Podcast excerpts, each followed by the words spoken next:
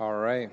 Well, lovely to have you guys with us, having a bit of fun this morning, and just really um, the opportunity now to look into growing young. But first, before we get to the point of really going into to detail with what we're looking at today um, of growing young, I just want to bring you guys up to speed on what's been going on, what we've been looking at, what growing young even is. So we want to have a bit of a chat around that, just so you have some idea.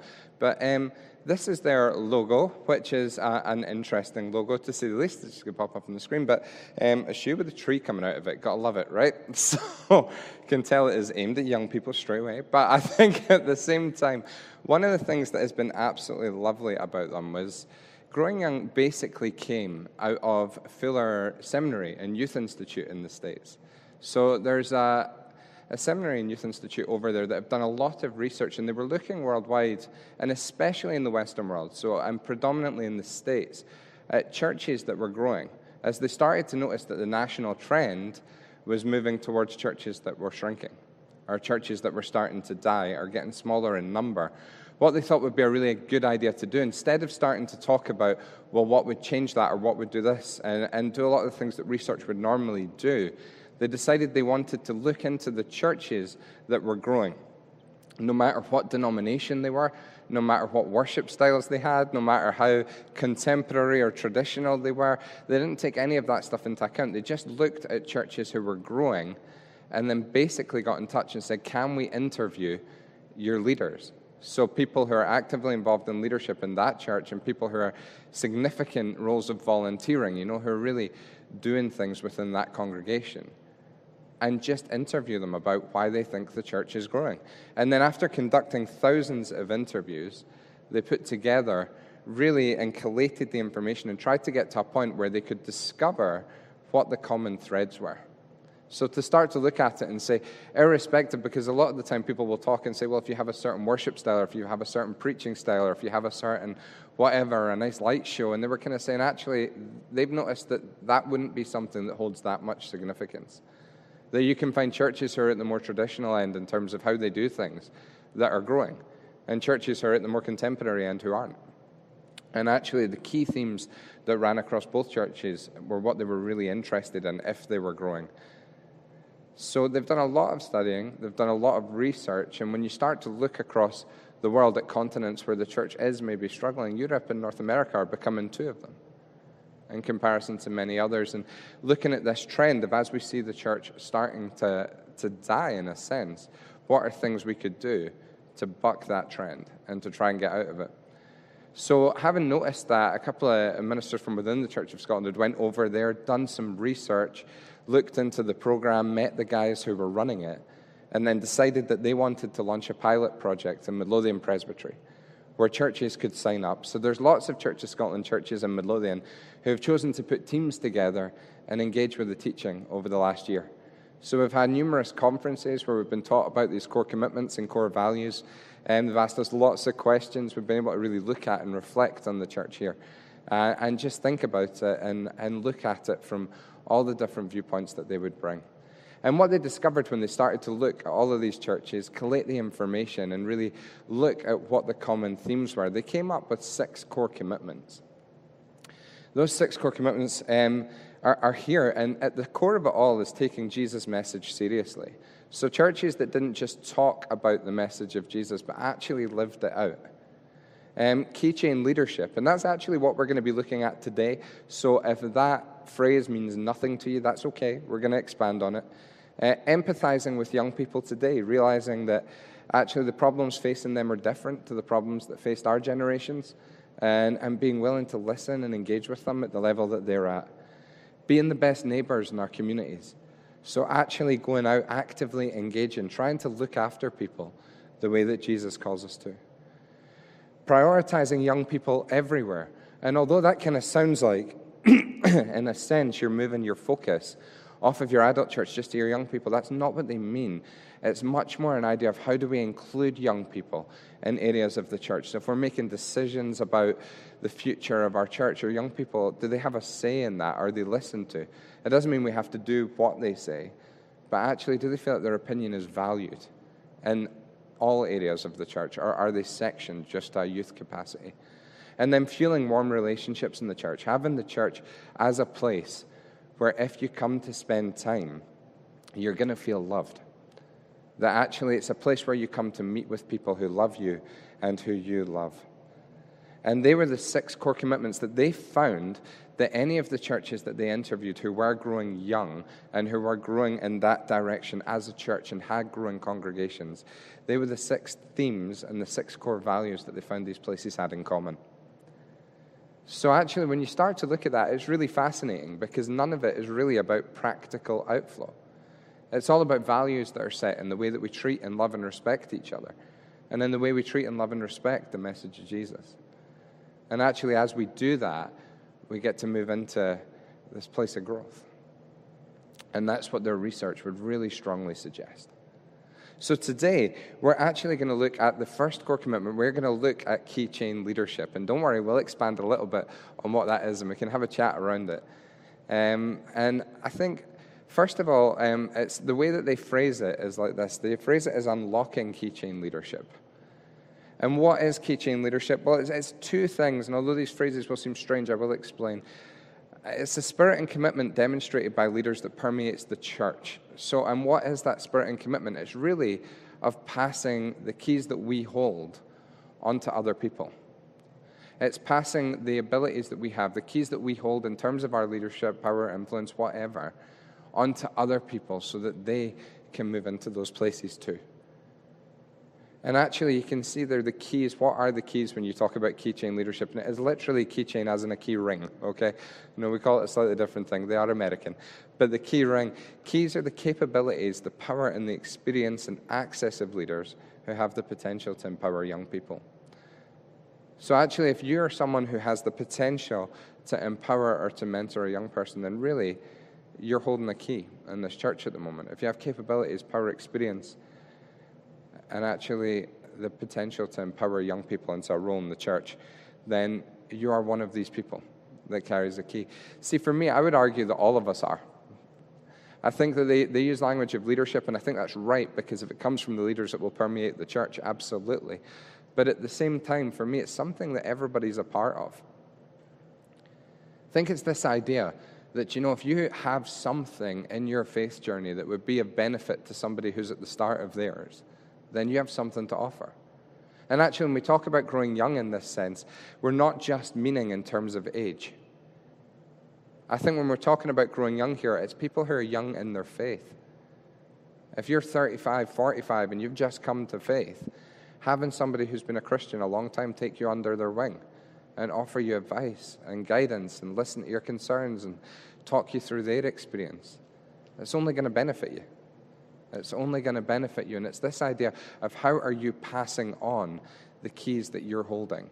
How are you passing on the experience you've had, the gifts that God's given you, the potential you have to empower other people in their faith? How are you passing that on to other people? Really, it's discipleship at its core. And do you know, I guess the question that I would want to ask, and this is not, it's a little bit tongue in cheek but at the same time, it's not meant to be bad, is, is why are you here? Why are you here? I think it's the question that comes back for me time and time again. When did you start to volunteer or lead at something for the first time? Why are you here? Why do you come to church? Why are you attending here on a Sunday morning when we're not in lockdown? Why are you attending online now? And the thing for me is that for every single person in this congregation, every single Christian I know, there's a story attached to that. And almost all the stories I know directly involve people.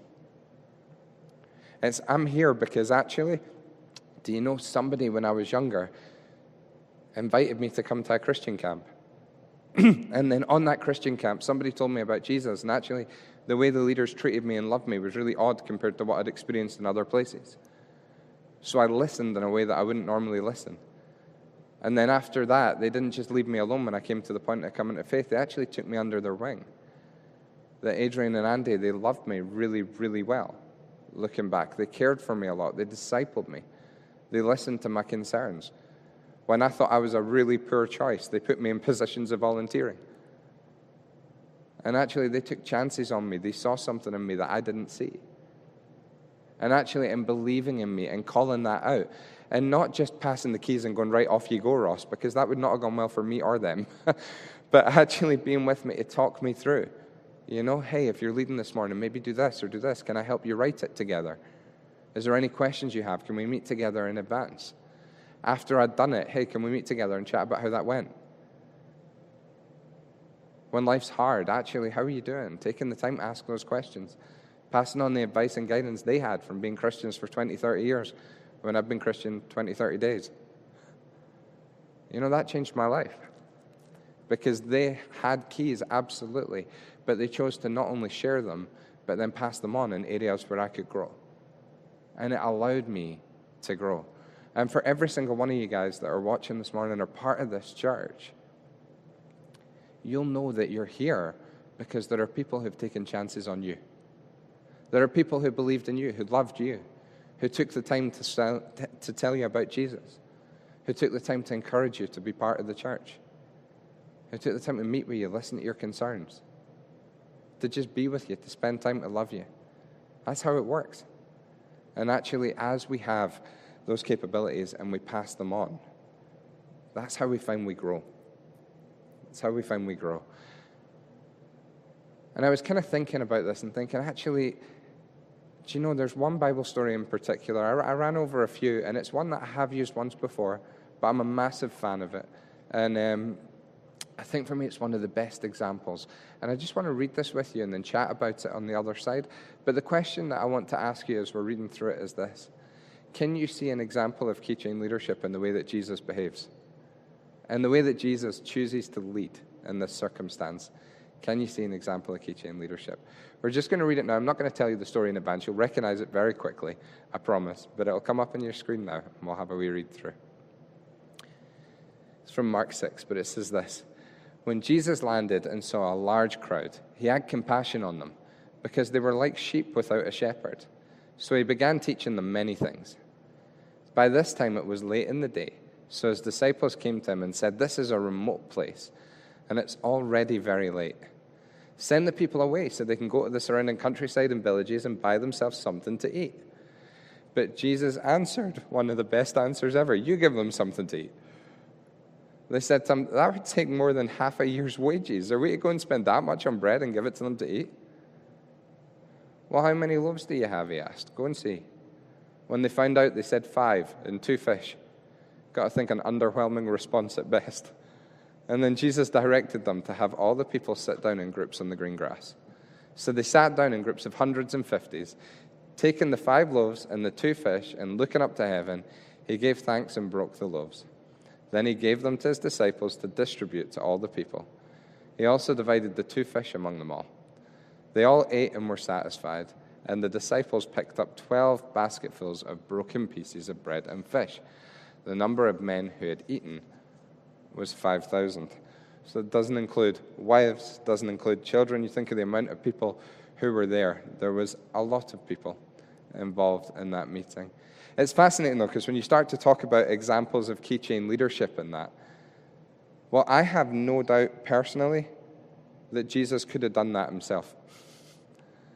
If Jesus wanted to do that miracle and have all of the bread and all of the fish go out to every single group and for everybody to be fed and not involve the disciples at all, I don't think he would have struggled. The funny thing for me in that story, and my, my favorite thing in that story, is always trying to put myself in the position of one of the disciples. Don't know if you guys do that, but I always think, what would my response be? you know, I would love to think that my response would be the good one. Um, I often think that my response might be somewhere in between. But I think just being one of the disciples in that moment and looking around and seeing, I don't know how many thousands of people, probably over 10, and seeing that many people on the grass around you that have just sat down in groups of 50s and hundreds, and then see Jesus break five loaves, two fish, divide them into like 12 baskets, so you got one each, and then just go, okay, go and share them out. I think I'd be standing with my basket going, Are you even serious? You'd be at that stage personally going, you, you can't actually be asking me to go over there with my little bit of bread and, and a little bit of fish. And yeah. But as the disciples take that step, it's the fascinating thing about that story for me. There's no way that those baskets could contain enough visibly for them to think that this had worked. But as they go out and take that step and pass it round, they have this amazing moment of thinking, but this bread isn't stopping. This fish isn't stopping.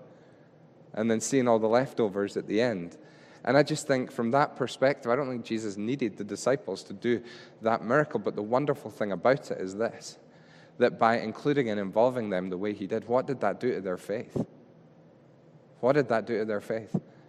I think the day before that miracle, if Jesus had gone to me, Ross, flap your wings and see if you can fly, I think I'd have been like, I pulled the other one. I think if I'd just gone through that day and Jesus is like, Ross, flap your wings and see if you can fly, I'd try. You know, because you've just seen something absolutely incredible and been part of it. And actually, keychain leadership, it's share the experience, involve people in what you're doing, get them to be part of it it will build their faith, their experience, their leadership, their want to see more. Sometimes the biggest temptation in leadership is to go, it'll just be easier if I just do it. You know, I think we can all be guilty of that. I look at having kids in my house now, and I love my daughters to bits. Eden and Ariel are just wonderful, and we've got our other one on the way very soon. But at the same time, see when they're like, Dad, can we help cook tonight? And there's that bit internally where your heart sinks ever so slightly. Because you're kind of like, you can help cook, but it's going to make cooking take a lot longer, and it might not go as well as we hoped. and I think internally we know that that is the case, but at the same time, there's that goal of, but if I want these guys to be able to cook, that's the way they're going to learn. And I think that realization in leadership of if we want to grow leaders around us, if we want to grow people who can lead, who want to be active disciples in faith, who want to take on responsibility, actually, we're going to have to have space for them and have time for them to be part of what we're leading. And that might mean we need to slow down. That might mean it takes longer. That might mean it doesn't even go as well.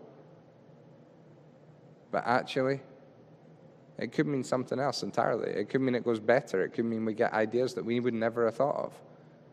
It could be we get different perspectives and creativity, but by involving more people, we give the opportunity for people to grow. Do you know why do keychain leadership? It's always the question for me, right? I'm, I'm terrible when we go to, to training programs, and I'm not, I'm not cynical in any way at training programs, but I think the thing for me is I always have, and it's just the way I'm wired, this underpinning question of, yeah, but why would I do that? And I think for me, the question then becomes, did Jesus do it? And actually, I think, why do keychain leadership? Because Jesus did it, is a big one for me. Actually, he identified who his replacements were going to be. If you think about it, he knew that the disciples were going to be taking it on from him. They were going to be taking on the work that he'd been doing. He knew that he was not going to be around forever in person, that he was going to be crucified, he was going to resurrect, he was going to ascend. And actually, there needed to be people ready to take on that mission, to start the church, to be the leaders. There needed to be people ready to step up. He identified his replacements. He started to mentor and train them, and he passed the keys on to them. I think he let them lead with his assistance, by his power, by his grace, but he let them lead. I have no doubt in my life, in all the areas that I'm involved in leadership in, Jesus could do it better than me. But actually, he passes the keys to me but He's there for advice, for assistance. He's there for me to go to when it goes wrong. He's there to celebrate when it goes right. He's there with me throughout the process. But actually, He empowers me to do it. It's this wonderful way of leadership that Jesus calls us to. And for you, for you, as you look at this, and if you're thinking at all, you know, Ross, this just sounds like it's for leaders, or this just sounds like it's for young people, or whatever, it isn't, I promise you. There's a reason that Growing Young's advice says something that permeates the entire church. Because actually, I want you to think about this question this morning. I want you to think about this question Who should I pass my keys on to? Because the thing is, you have them. I know we're Scottish and we love false humility and we love pretending that we don't have anything good to pass on to other people, but it's not true. You have years and years potentially of following Jesus of knowing what it's like to follow Him through good times, through bad times, through sunshine and rain. You know what it's like to keep going. You know what it's like to live through a church that has changed around you, through a culture and society that's changed around you. You know what it's like to be involved in family life. You know what it's like in so many ways to be a Christian in areas of life that so many of our young people and young leaders will never have experienced. And actually, passing that stuff on is massive. It is of massive importance. Don't downplay it. When you look at who Jesus took on as his disciples, they were predominantly teenagers. Why? Because when we're teenagers, I think we have the time.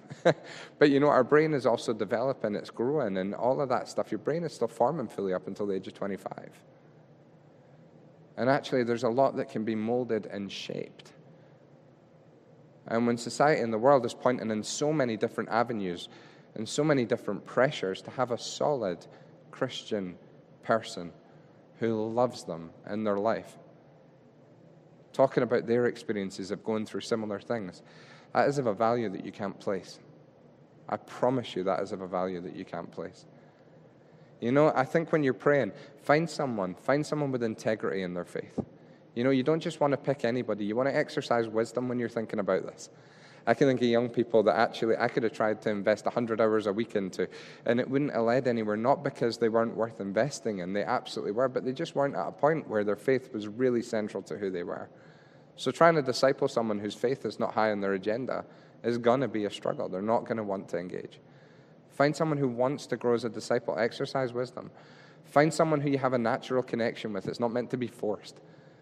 Find someone that you genuinely like. and the other side for me is don't worry. It'll be uncomfortable to start with. It will be uncomfortable to start with.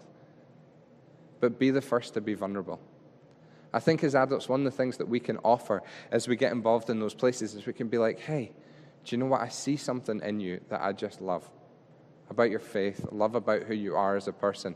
And I don't know if you'd be up for it, but is there any chance that I could just mentor you or look after you a wee bit? Or if you've got any questions, feel free to come to me. You know, I'm involved in these kind of areas of service. Is there any ways that I could help you? And just these kind of questions, it's the starting of a relationship. The funny thing is, for me, we so often put so much pressure around the language of discipleship and mentor and all this kind of stuff because we think that we have to be something that we're not that we need qualifications or that we need to be perfect or that we need to have everything sorted. That's not the point. It's actually about loving in an imperfect relationship where both people struggle, but having vulnerability and honesty. That's really what mentoring is and what discipleship is. It grows in those places. It grows in those places.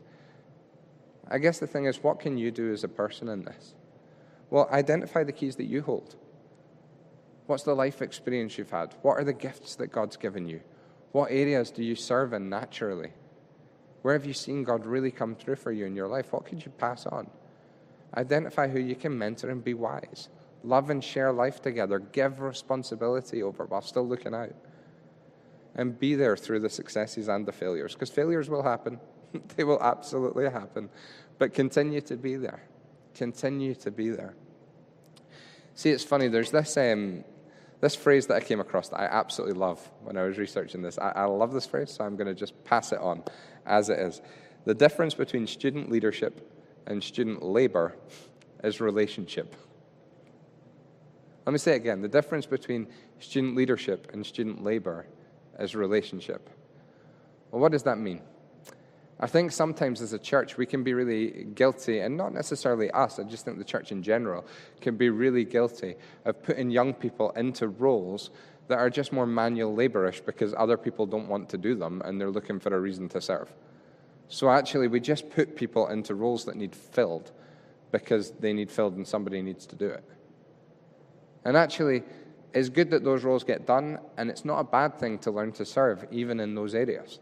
So I'm not talking it down. But I think if that's the only roles that you're ever called to serve in, that says something about what the church thinks of you or what the leadership think of you.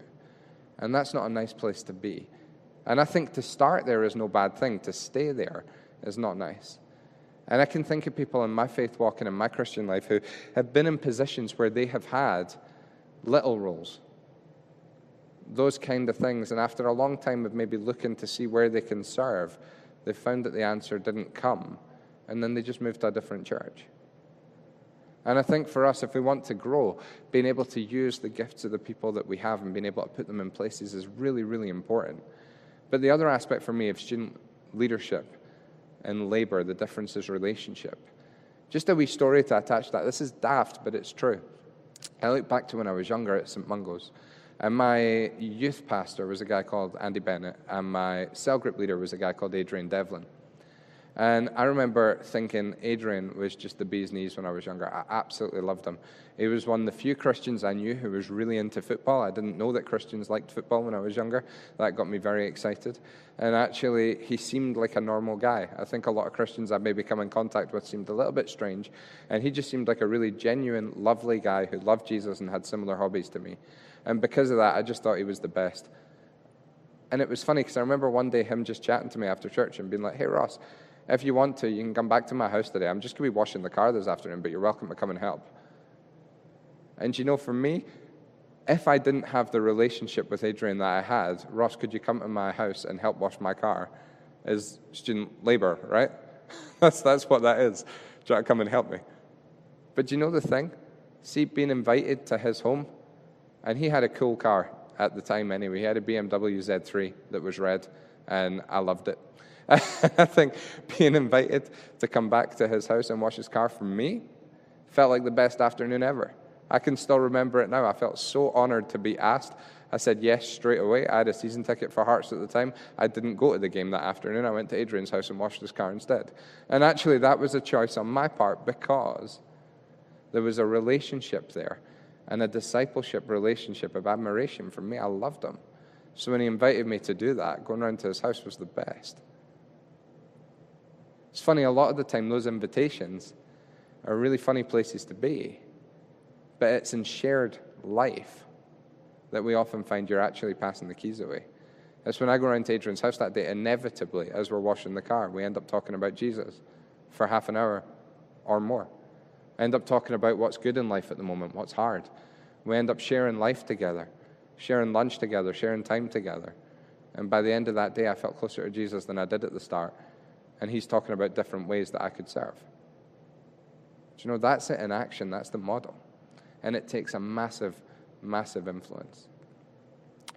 But there is a great paradox involved in this. There is absolutely a great paradox. What is a paradox? It is just something that is two opposites next to each other. The one thing I would say is if you're working with young people in any way, shape, or form, don't think you have to speak young people language and, and don't think you have to engage with them on their level. That is incredibly awkward.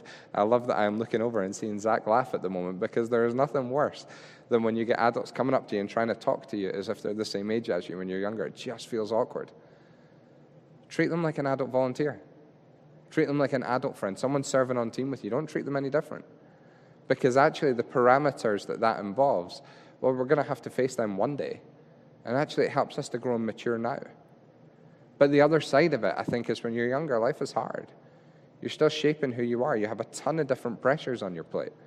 You have home pressures where maybe actually your parents aren't keen on you being a Christian or going to church at all, which would be the case for a lot of our young people. You have school pressures, academic pressures, exam pressures, relational pressures, online pressures at the moment, all the social media pressure that comes in, pressure about you being a faith, a person of faith, pressure about what you're deciding to do with your future, about do you have a boyfriend or a girlfriend, what's your opinion on this? There are so many pressures that are coming in to our young people's lives all the time in modern day culture. And actually, when you're trying to make that balance when you're younger, you're going to make mistakes. We did, they are.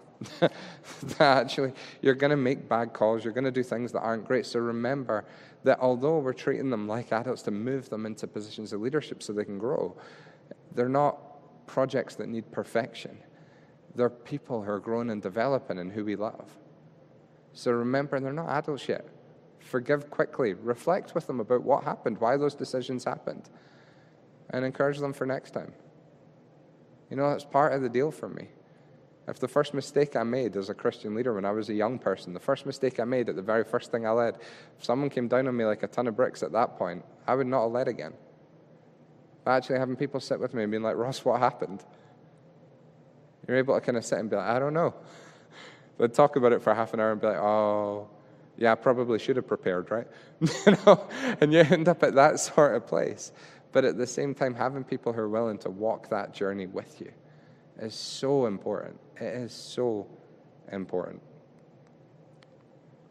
But remember, we're the church. We're the church together. And one of the things that I've loved about Growing Young, and I absolutely love about them up to this point, is that they are not saying, let's create a youth church and let's put all our energy into that. That's not their message. Their message is actually, we're the church together. We need the wisdom, we need the experience, we need the gifting, we need the guidance of the old in our congregations. We need that. But actually, we need the enthusiasm and the creativity of the young. At church today and throughout lockdown, we've had massive support from our youth. You know, we've had Zach, Simeon, Joel, TJ, Kez has been here regularly as well. Liam Somerville and Tech's been an absolute wizard, but Nathan Lang has been helping him a lot throughout that time too. And do you know, it's, it's amazing, but so many people in our younger generation, our younger leadership, they're engaged in this world. They know how a lot of this stuff works. Their creativity and their willingness to step up has meant that there's been a lot of support for people like Liam, for Mark, for me, for Joel as well throughout this time that's allowed us to continue to do this. Because actually, they have the availability, they have the time, they understand this world, they know how to creatively engage in online spaces in ways we don't. That there's all that wonderful stuff that they bring. Different perspectives, having grown up in a world now, in a sense that's very alien to the world that a lot of us grew up in. And actually, there is so much that can be offered in terms of relational wisdom, longevity of faith, the experience of the old. You know, there's nothing better when you're younger than having an older person who puts their arm around you and looks after you. There is nothing better than that, who puts that val- value on you. Everybody's granddad.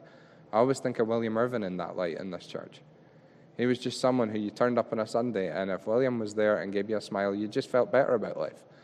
And I know for so many of our young people that would stand as well. That those people are of incredible importance because they're willing to invest and engage, to be themselves, but to love you. And we're the church together. And you see it in the church nationally, where churches who have been amazing in terms of engagement for a while with younger people and have had a congregation that maybe the average age is 30 but now we're 20 years down the line and they've not been intentionally discipling the young people in their community. They've not been intentionally pushing their youth into roles of leadership in their church. And they've not been intentionally training them and loving them and mentoring them and working on this keychain leadership stuff and passing the keys on. And we're now 20 years down the line and their congregation is no longer average age of 30, it's average age of 50. Because that's naturally what happens over time. That's why we're kind of talking through this growing young stuff of as we continue to engage in this fashion and make it a priority, it allows us to continue to grow. And that's the premise. That's why keychain leadership is so important. And guys, I think for me, we have a team for Growing Young, but it's not an exclusive team by any stretch of the imagination. If you're watching this morning, hearing this, and you're interested in joining, please get in touch. I'm more than happy to let you know about when the dates are. We meet together, and one of the things we've got coming up is a listening project in the church where we are going to send a wee questionnaire out there and ask you guys, you know, the congregation's opinion on a lot of different points and see what areas it is as a church that we need we need to work on in this. I think we do a lot of this stuff well, but we don't do it perfect. And actually, different perspectives, different ideas that are important because we are the church together. And actually, in the same way that Jesus and his leadership included others around, was pushing other people on, was encouraging them to grow, loving them through their struggles, didn't reject them when they made mistakes, but kept believing the best, kept bringing the best out, kept passing keys away so that they could become the leader that he could see them becoming. It's our job as the church so that we become the most effective means for reaching our community here and representing the God we love and serve. So that's keychain leadership. It's our core commitment one. As I say, we'll be back over the coming months to run through the others. But thank you for joining us this morning, and we hope that, that some of the set. Let me pray, and then we're going to go into worship to finish. But let's pray.